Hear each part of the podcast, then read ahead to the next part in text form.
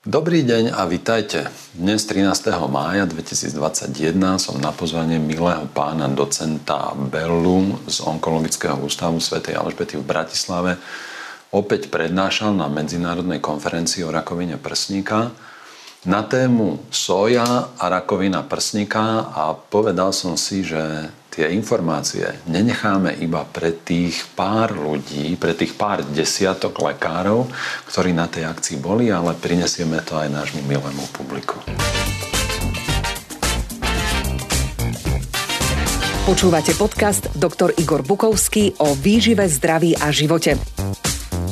Vítajte v dobrej spoločnosti. Už vyše 30 rokov vám podáva zaujímavé, podnetné a dôveryhodné informácie o výžive a ľudskom zdraví.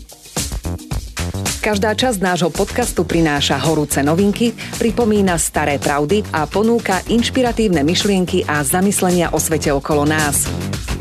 Vypočujte si jeho ďalší podcast, ktorý vás naštartuje a podporí v pozitívnych životných zmenách.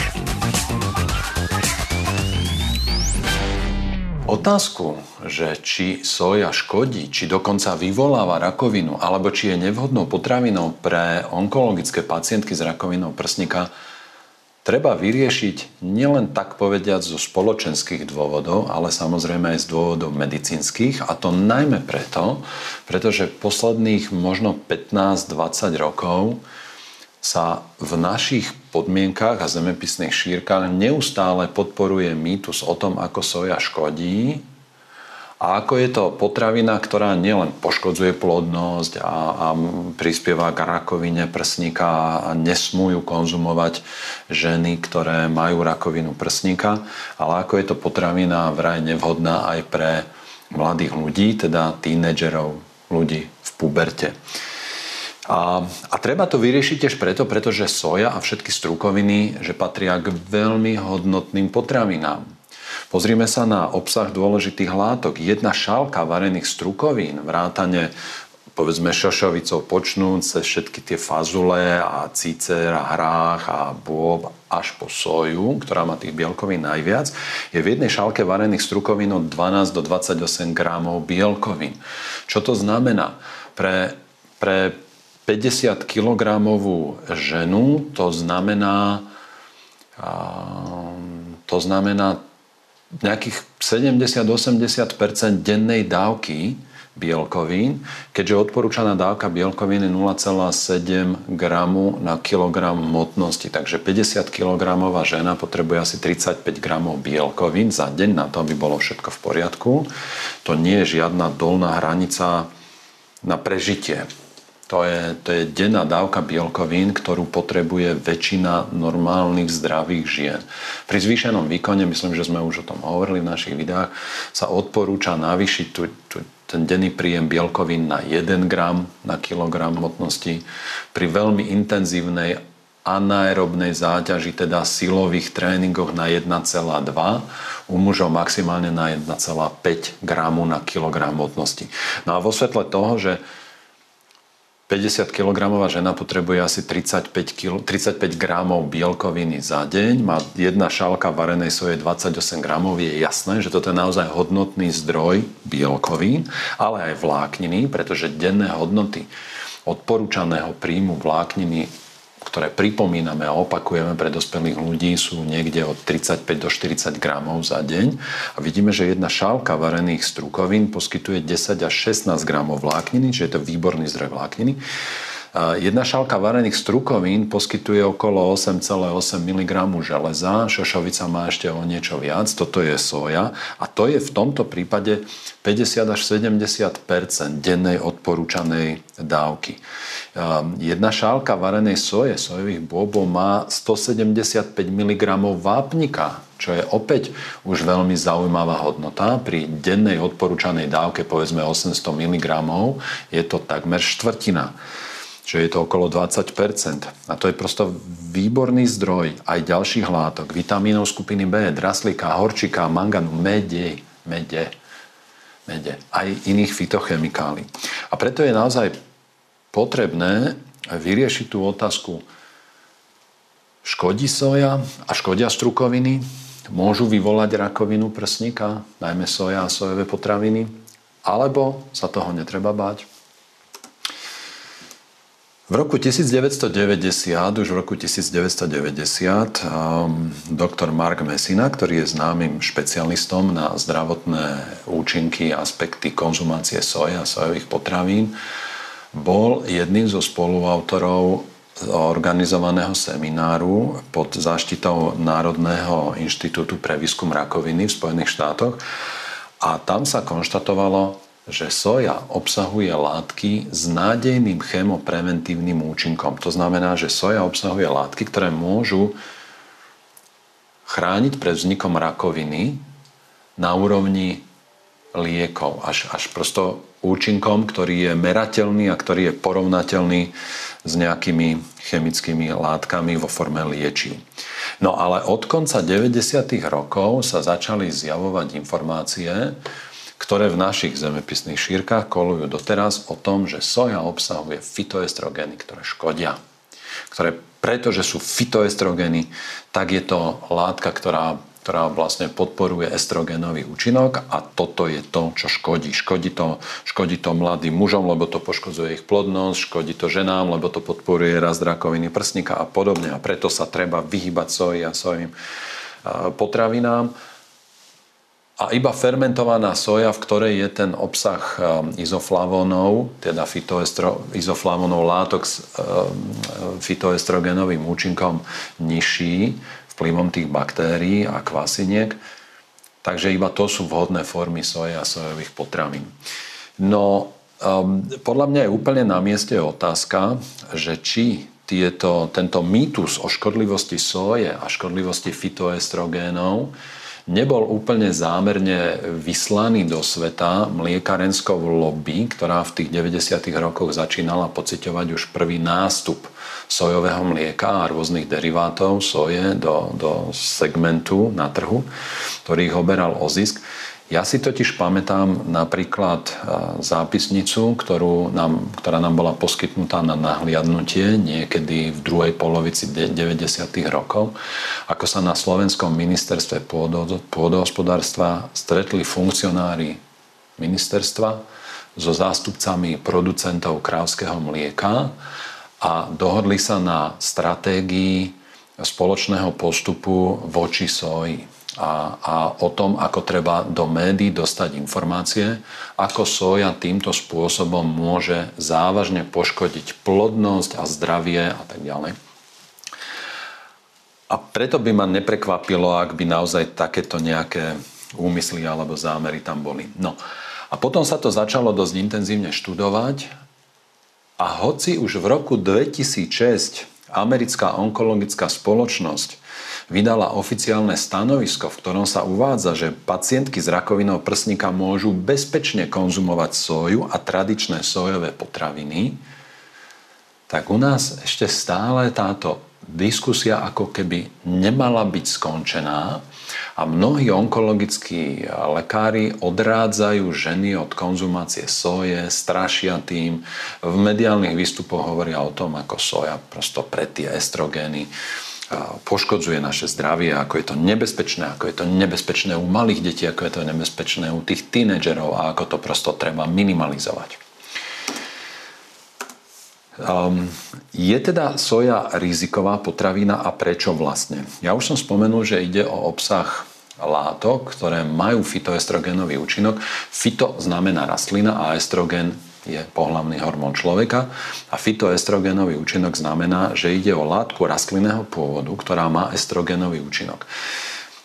Tieto chemikálie sa podobajú svojou geometriou estrogénu a označujeme ich ako izoflavóny a z tejto kategórie tých izoflavónov, ktoré patria zase k fenolickým látkám, k fenolom, ktoré sa nachádzajú v našich rastlinných potravinách, do tej istej kategórie ako fenoly, ako tieto izoflavóny z tých fenolov patrí napríklad farbivo v čerešniach alebo v cvikle. Tie izotiokianáty, to sú polyfenoly, čiže je tu obrovská kategória fytochemikálií, látok rastlinného pôvodu a jednou malou podmnožinou tohoto obrovského komplexu chemikálií v rastlinných potravinách patria tie izoflavóny. A z nich najznámejšie, ktoré sa skúmajú, je genistín a genisteín, daidzín, daidzeín. V tej kombinácii to uvádzam preto, pretože to môžete niekde nájsť, čítať a naraziť na to práve v tej jednej a druhej forme. Ide o dve rôzne chemické formy v podstate tej istej látky. Čiže genistín a genisteín. Daidzín, daidzeín, glycitín, glycitéín. A toto sú tie izoflavóny, teda látky v soji, ktoré majú fitoestrogenový účinok. A keď sa na toto prišlo, tak sa zdvihol varovný prst a začalo sa skúmať možné riziko, ktoré vyvoláva konzumácia sojových potravín, preto lebo obsahujú fitoestrogeny. Nič na tom, že všetky epidemiologické dáta z Ázie, kde sa konzumuje soje najviac na svete, jasne ukazovali, že tie ženy majú podstatne menej rakoviny prsníka, než ženy, povedzme, v európskych alebo amerických štátoch. Nebrali sme realitu do úvahy, nebrali sme komplexnosť tej reality do úvahy. My sme zistili, že v soji sú nejaké látky, zredukovali sme soju na izoflavóny s fitoestrogenovým účinkom a začali sme tvrdiť, že soja môže byť škodlivá. Práve preto. Ten estrogenový efekt nastáva preto, pretože tieto molekuly, ako som povedal, majú geometrickú podobnosť s estrogénom a to znamená, že sa môžu naviazať na estrogenový receptor, na molekulu, pomocou ktorej nejaká bunka v našom tele príjma ten chemický signál. V membráne bunky je zabudovaná molekula, do ktorej sa môže náš vlastný, aj muži majú estrogen, takže aj môj vlastný, a ženy ho majú viac, naviazať a vyvolá to nejako v membráne jadra, pretože ide o jadrový receptor v membráne jadra bunky. Pohlavné hormóny majú ten hormonálny účinok nie na membráne, ale až na jadro bunky, pretože to súvisí so vplyvňovaním nášho genetického kódu. Takže až dovnútra sa to musí dostať k jadru bunky, kde sú uložené tie genetické informácie. A keď tam ten estrogen prenikne, naviaže sa na tento receptor, na molekulu, ktorá príjma takýto chemický signál a tento chemický signál vyvolá potom následné zmeny nejaké. No, do toho istého receptoru sa však môže naviazať aj daidzeín, aj genisteín, aj ten glycitéin. A tak sa teda predpokladalo, že keď sa toto stane, tak vlastne to zosilňuje estrogénový efekt. A my vieme, že asi 60 až 70 % rakoviny prsníka u žien predstavuje taká forma, ktorá je v podstate vyvolaná estrogénom a to tkanivo, ktoré tam začne bujnieť, tak je citlivé na estrogén a ten estrogén pôsobí na tento tumor, na tento rastúci nádor ako hnojivo, ako stimulant rastu. Ups, takže keď tam dáme ďalší fitoestrogen, tak to budeme podporovať. A z tohto vznikli tie obavy. No, ten estrogen, teda tie izoflavóny zo soje sa viažú na obidve formy, aj alfa, aj beta receptoru pre estrogén. Pričom sa ale prednostne viažú na tú beta formu. A tá beta forma sa napríklad nachádza aj v kostiach. Aj kosti majú bunky, ktoré sú citlivé na estrogén. Kostné bunky majú špeciálne molekuly, ktorými príjmajú estrogénový signál a preto soja ovplyvňuje aj zdravie kostí, čo je veľmi priaznivé a pozitívne. Ten biologický účinok izoflavónov, ktoré príjmame v strave, je však iba na úrovni 1/1000 až 1/1000 nášho vlastného estrogénu. Takže z tohto pohľadu ja nechápem, ako mohla vzniknúť akákoľvek obava, pretože ak sa nám na ten receptor naviaže namiesto nášho vlastného estrogénu, ktorý vyvolá nejaký hormonálny efekt, fitoestrogen zo soje, povedzme ten daidzeín, a jeho efekt je len 1/1000 alebo 10/1000 toho estrogénu vlastnému ľudskému telu, tak je to vlastne pozitívne, pretože my oslabíme efekt estrogénu. Pravda je, že Ak žena skonzumuje obed, v ktorom bude povedzme 50 gramov sojovej bielkoviny, to by znamenalo pol kila tofu napríklad. Alebo takmer dve šálky varenej soje. To je obrovská dávka soje. Tak takáto veľká dávka soje môže prechodne zvýšiť koncentráciu toho fitoestrogénu v krvi až 1000-násobne oproti vlastnému estrogénu u tej postmenopauzálnej ženy, ktorej estrogén už klesá. Teda ako keby sa ten efekt vyrovnal. Účinok je iba 1000 až 10 000 násobne menší, neznášam spojenie, že niečo je násobne menšie. Účinok je 1000 až 10 000 skutočného estrogénu, ale ak je tá koncentrácia 1000-krát vyššia ako náš vlastný estrogén, tak ten efekt tam teda môže nastať. No, z tohto bola odvodená pochybnosť a obava, že soja je riziková potravina. My však vieme už dávno, že ženy, ktoré sa stravujú tradične, v zmysle tradičnej japonskej stravy alebo tradičnej čínskej stravy, kde sa konzumuje veľa soje, príjmajú denne okolo 50 mg izoflavónov a to zodpovedá zhruba 250 g tofu denne alebo tej 1,5 šálke varenej soje denne. Asi 5% týchto žien príjma dokonca také dávky izoflavónov, 100 mg a viac, ktoré zodpovedajú až pol kila tofu denne alebo takmer 3,5 šálka varenej soje. A na rozdiel od toho ženy v európskych krajinách a v Spojených štátoch konzumujú denne iba 3 mg izoflavónov. To zodpovedá asi 15 gramom tofu za deň. A ženy, ktoré konzumujú 3 mg izoflavónov denne, sa boja pod vplyvom dezinformácií, že ich tieto fitoestrogény, teda tieto izoflavóny s fitoestrogenovým účinkom môžu nejako negatívne ovplyvniť, že môžu spôsobiť riziko rakoviny prsníka alebo podporiť to šírenie metastáz, keď už je žena chorá na rakovinu prsníka.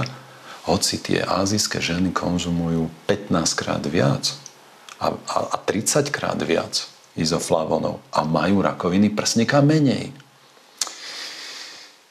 V roku 2000 a 2001 boli opublikované 3 experimentálne práce na myšiach, ktorým implantovali nádorové bunky ženskej rakoviny prsníka a potom im podávali čistý daidzeín v rôznych dávkach odstupňovaných, aby pozorovali, čo to spraví.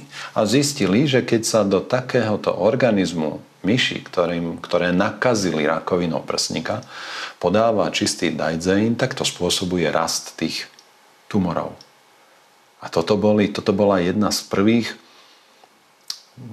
štúdí, boli 3, ale jedna z takých prvých vedeckých prác systematických, pretože sa tam tomu venovali viac ako 10 rokov, ktoré mali dokázať, že fitoestrogeny soje podporujú vznik a rast rakoviny prsníka. No, akurát, že toto sú podmienky, ktoré sa za normálnych okolností v ľudskom organizme nestanú. My si predsa nepicháme čistý daidzeín, my konzumujeme soju a v tom prípade tá situácia je úplne iná. V roku 2014 vyšla klinická štúdia. Tých štúdí medzi tým je niekoľko, toto nie sú jediné, ale tie štúdie sa viac menej opakujú a takmer všetky majú tieto isté chyby.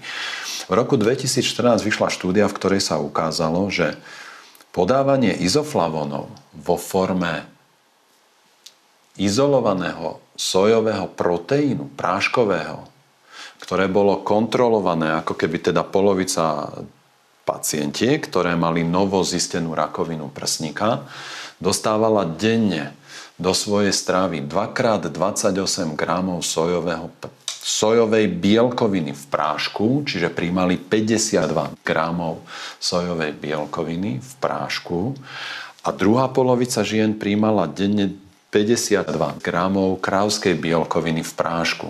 Bolo to ešte s nejakým maltodextrínom a boli tam nejaké vitamíny a tak. A Ale oni teda porovnávali vplyv sojovej bielkoviny a krávskej bielkoviny, bielkoviny krávskeho mlieka na gény, na genetickú informáciu v tkanive toho nádoru. A zistili, že za niekoľko dní takáto dávka sojovej bielkoviny nepriaznivo mení konšteláciu tých génov. Že sa tam nepriaznivo zmení pomer medzi aktívnymi génmi, ktoré zastavujú rakovinu a ktoré podporujú to množenie buniek. No, problém je zase, že oni dávali tým ženám prosto naozaj neprimeranú dávku. Tých 52 gramov sojovej bielkoviny to skutočne zodpovedá dávke pol kilogramu tofu. To je skoro 5 kociek tofu, tak ako ho poznáte. To kto konzumuje takéto dávky? To ani tie ázijské ženy, iba 5% ich konzumuje denne takéto dávky. 104 mg izoflavónov denne dávali tým ženám a potom sa čudovali, že mali z toho nejako nežiaduco zmenené tie gény. Tú dávku, ktorú oni použili, je to dvojnásobok štandardnej azijskej spotreby a je to 35 násobok súčasnej slovenskej, európskej a americkej spotreby. No. A z takýchto informácií sa stáva zdroj mediálnych dezinformácií, ktoré sa dokonca usádzajú v hlavách mnohých doktorov a na základe takýchto štúdií, ktoré nakoniec aj tak viedli u tých výskumníkov, ktorí sa tomu seriózne venujú, k záverom, s ktorými vás nakoniec zoznámim, ale rozhodne sú veľmi, veľmi pozitívne v tomto zmysle. Ale ako si sa to v tých médiách a sociálnych sieťach a v hlavách mnohých kolegov prosto usadilo v podobe, ktorá nezodpovedá skutočnosti a ktorá zbytočne šíri strach na jednej strane a na druhej strane škodí tým pacientkám, pretože soja im neškodí, soja im pomáha a keď im ju zakazujú konzumovať, tak ich oberajú o pozitívny efekt. Soja nie je riziková potravina ani pri rakovine prsníka, pretože je zistené, že ženy pred menopauzou, ktoré majú v strave veľa izoflavónov, to znamená sú niekde na úrovni tých 30, 35, 40 až do 50 mg za deň, majú o 30% menšie riziko, že im vznikne rakovina prsníka a že bude zachytená v prvom štádiu. Majú o 60% menšie riziko, že v okamihu tej štúdie u nich zachytili rakovinu prsníka 2. stupňa, majú o 70% menšie riziko, že v tej analýze zachytili u nich tumor väčší ako 2 cm, čiže konzumácia soje a izoflavónov soje nestimuluje rast, nepodporuje rast toho tkaniva, naopak tlmi ho. A tieto ženy majú tiež o 30% menšie riziko, že ten nádor bude invazívny. To znamená, že bude veľmi dramaticky a bezohľadne prerastať do okolitého tkaniva, čo je stav, ktorý si neželá nikto, ani lekári, ani pacienti, pretože toto sa často potom stáva neoperabilné. Ak ten nádor rozrastá, prerastá okolité tkanivo a nie je ohraničený, tak nielenže rýchlo poškodzuje tkanivo a môže vyvolať poškodenie lymfatických uzlín krvného obehu, ale v podstate sa tie jeho chápadlá, ktorými sa rozrastá, nedajú dobre odstrániť a to je jeho dosť veľký problém. Ďalší dôvod, prečo soju nemožno považovať ani pri rakovine prsníka za rizikovú potravu, spočíva vo fakte, že zlepšuje efekt liečby tamoxifénom. Najmä u žien, ktorá konzumovala soju aj predtým, ako jej bola zistená rakovina prsníka, je ten efekt merateľný a je výrazný. Čiže ak žena v dospelosti konzumovala pravidelne strukoviny a soju a sojové, tradičné sojové potraviny a ochorela na rakovinu prsníka, soja nielenže nebola príčinou, soja bude pre ňu v následnej liečbe veľmi užitočným spojencom. Potrebuje ju konzumovať ďalej. Nenechajte sa odradiť od konzumácie soje, ak ste ju konzumovali už počas svojho života v dospelosti predtým. Soja nás a ženy chráni, a aj muži môžu mať rakovinu prsníka, ale je to veľmi, veľmi zriedkavé ochorenie. A soja chráni ženy pred rakovinou prsníka najmä vtedy, ak ju konzumujú už vo svojej puberte, ešte lepšie pred nástupom puberty, v čase, keď sa začne vplyvom hormonálnych zmien niečo diať s celým telom, vrátane toho tkaniva prsníka, a on pod vplyvom týchto hormonálnych zmien prechádza nejakými zase následnými procesmi a takzvané sa diferencuje. Ukazuje sa, že ak dievčatá už od 10. roku života konzumujú soju pravidelne, tak to prispieva k lepšej diferenciácii, k lepšiemu nastaveniu, k lepšiemu naprogramovaniu toho tkaniva prstnej žľazy, a to v dospelosti výrazne znižuje o 30 až 60% znižuje riziko vzniku rakoviny prsníka. Poznáte liek, ktorý by znižoval o 60% vznik rakoviny prsníka? Pravidelná konzumácia soje toto robí. Dokonca bolo pozorované, že konzumácia soje v tej puberte vyvoláva tými epigenetickými mechanizmami aj genetické zmeny, a že to vlastne natrvalo zapína alebo aktivuje gény, ktoré nás chránia pred rakovinou, tzv. Supresory voči rakovine. A kam patrí aj ten BRCA1 gén? Mnohí si myslia, že keď majú BRCA1, takže majú rakovinu. Nie, BRCA1 gén je gén, ktorý za normálnych okolností tlmí vznik rakoviny, bráni vzniku rakoviny, ale mutácia toho génu, poškodenie tohto génu vlastne odoberie žene takúto ochranu. A to je preto je to. Preto tá BRCA1 mutácia môže byť nebezpečná. Ďalšia informácia, ďalší fakt, ktorý treba zaradiť do argumentov, že soja nie je riziková potravina ani pre pacientky s rakovinou prsníka, je, že znižuje riziko recidívy o 30%. Ženy, ktoré konzumujú soju pri liečbe a po vyliečení z rakoviny, majú o 30% menšie riziko, že sa im tá rakovina prsníka vráti. A majú o 29% menšie riziko, že umrú na rakovinu prsníka. A toto sú závažné informácie, ktoré treba dať na tú misku váh, a americká onkologická spoločnosť od roku 2006 nezmenila a nemala dôvod zmeniť svoje stanovisko, že konzumácia soje je aj pre pacientky s rakovinou prsníka bezpečnou a vhodnou súčasťou ich jedálneho lístka. Ako nás teda, ako ženy chráni rakovina ako ženy chráni soja pred rakovinou prsníka? Ako som povedal, izoflavóny, tie zložky v soji, daidzein a genistein, chránia ženy v puberte tak, že podporujú správne dozretie tkaniva prsníka. U dospelých žien konzumácia tradičných sojových potravín v normálnych dávkach, aj to si poviem, koľko je, bráni vzniku rakoviny prsníka. A možno tie sojové potraviny využiť v rámci podpornej liečby pri rakovine prsníka, ale konzumácia soje tiež bráni vzniku osteoporózy, a dokonca aj u žien, ktoré sa liečia na rakovinu prsníka, či už z dôvodu potom metastáza alebo použitej chemoterapie, sa tá osteoporóza môže objavovať a spúšťať a zrýchlovať. A konzumácia soje má aj v tomto zmysle ochranný účinok, pretože bolo pozorované, že ženy, ktoré konzumujú soje dostatočné množstva v tej tradičnej forme, tak majú menší výskyt zlomenín v dôsledku osteoporózy.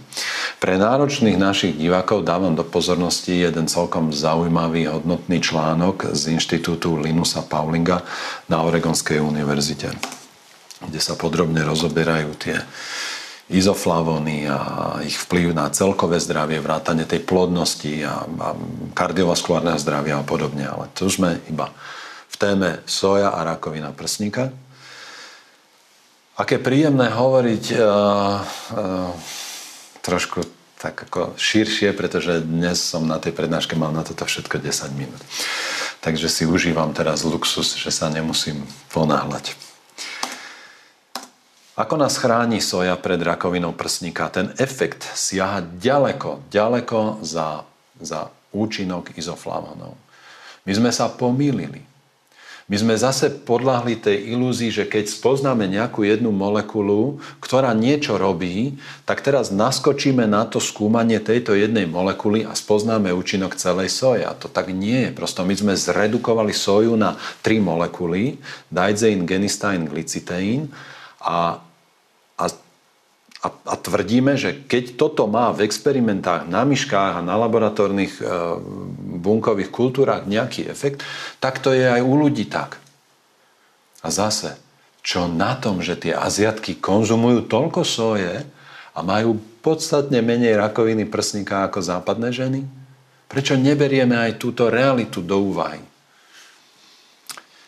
Nás chráni v soji nielen to, čo sme si mysleli, že nám škodí, pretože tie izoflavóny nás chránia nakoniec. Ale je to komplex látok. V strukovinách, vrátane soje je veľa vlákniny, ako som povedal. Sú tam minerály, sú tam iné fytochemikálie. Toto všetko má nejaký vplyv na nás, zdravotný, navyše.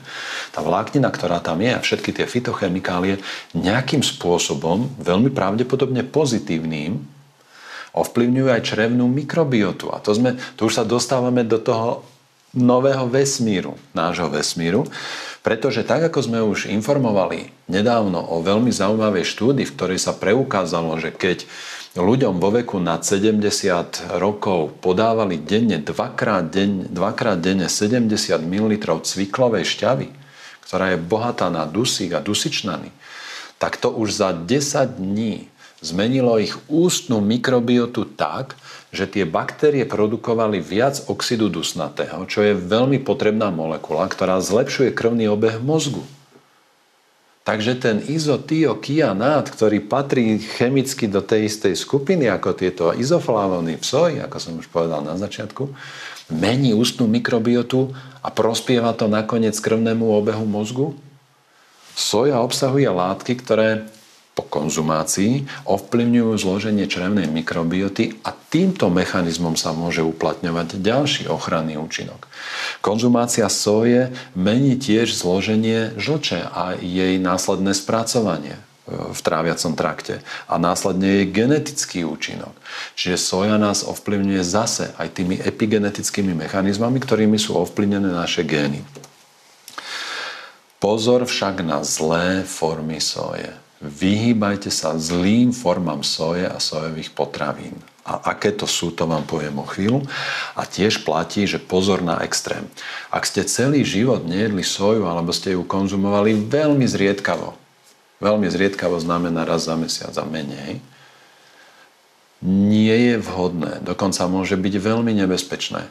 Ak v okamihu, keď vám diagnostikujú rakovinu prsníka, začnete konzumovať veľa soje, čo sa stáva zriedkavo, ale ešte horšie je, keď začnete konzumovať genistein v tabletkách alebo izoflavóny v tabletkách. Naskočíte na koncentrát týchto látok. Toto je veľmi nebezpečné.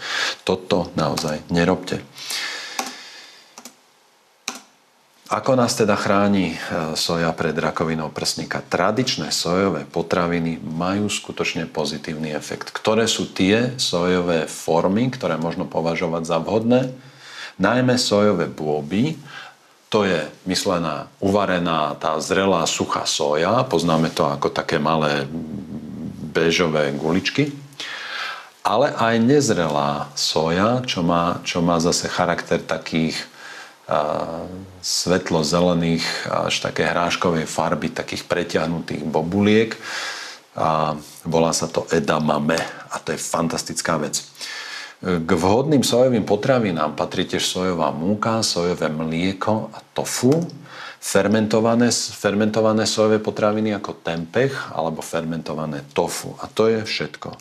Všetky ostatné možno považovať, alebo všetky tieto ďalšie možno považovať za nevhodné. Sojové mäso. Vyrobené, technologicky spracované do formy proteínového koncentrátu, ktorý má štruktúru hovädzieho mäsa. Ťahá sa to v pásikoch, ešte to aj ochutia, zafarbia to. Alebo to zafarbia a technologicky upravia na štruktúru kuracieho mäsa. Alebo nejakej sekanej. Toto sú všetko veľmi nevhodné formy soje. Pozor na to. Ak to konzumujete, nekonzumujte to, prosto to nekonzumujte vôbec. Ak to už jete, tak to jedzte párkrát za rok. Nie viac.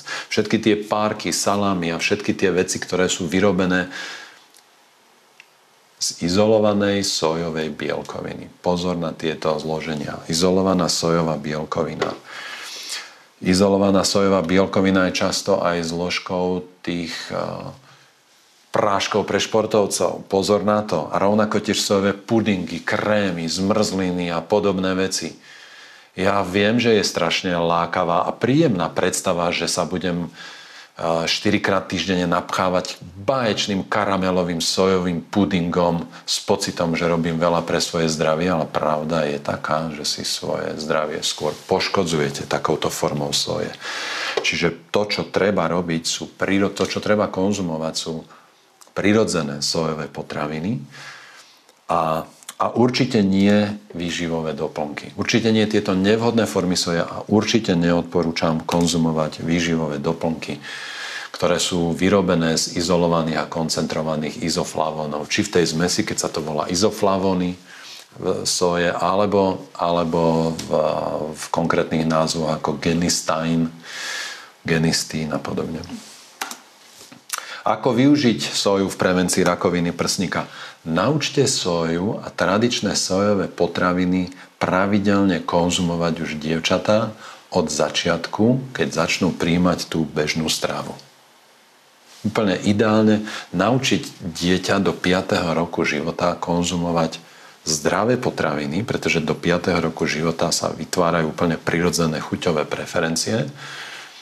A keď toto urobíte správne, tak aj keď dieťa prejde v puberte cez nejakú turbulenciu, tak doživotne ostáva pri tom, čo ste mu naformátovali v detstve do 5. roka. Naučte deti konzumovať strukoviny, vrátane soje a vhodných sojových potravín od okamihu, keď začínajú príjmať potravu a keď sú pre ne tie strukoviny a soja vhodné, to znamená už v tom období, keď sa deťom prerežú zuby, je to signál, že majú pripravené slinné enzymy aj na trávenie škrobov a strukoviny je možné zaraďovať. Dávam do pozornosti našu knihu Hneď to bude anielik, kde sú vzorové jedálne lístky pre každú vekovú kategóriu, vrátane využitia strukovín. Ak ste toto zanedbali, tak začnite s konzumáciou soje a vhodných sojových potravín u svojich dcér alebo vnúčiek, aspoň teda pred nástupom puberty, to znamená po dovršení 10. roku. Konzumujte vhodné formy soje. Vyhýbajte sa nevhodným formám soje. Konzumujte minimálne 1,5 šálky varených strukovín týždenne. Aj denná dávka do 200 gramov tofu alebo ekvivalent soje, čo zodpovedá asi tej jednej šálke varenej soje, je prospešná a nie škodlivá. A to aj pre ženy, ktoré majú rakovinu prsníka. Vyhýbajte sa nevhodným formám soje a najmä doplnkov výživy vyrobenými z izolovaných izoflavónov. A ak ste soju nejedli pred diagnózou rakovina prsníka, môžete soju konzumovať, ale nekonzumujte ju vo veľkých dávkach. Začnite s tým opatrne. Dávky okolo 30, 40, 50 gramov tofu denne sú úplne bezpečné dávky. Ekvivalent sú nejaké 2-3 polievkové lyžice varených sojových bôbov, čiže niečo, čo už môže byť súčasťou vášho takého kaserole a podobne.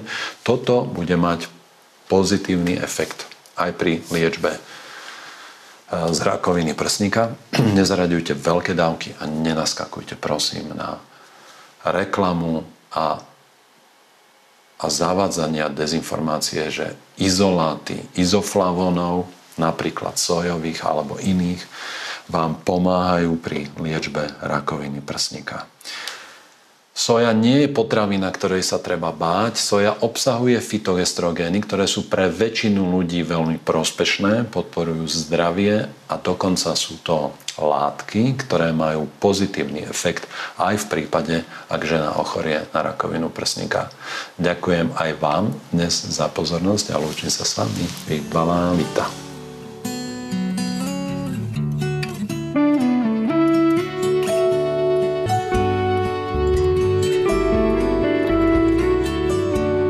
Ďakujeme, že počúvate podcasty Dr. Igor Bukovský o výžive, zdraví a svete okolo nás.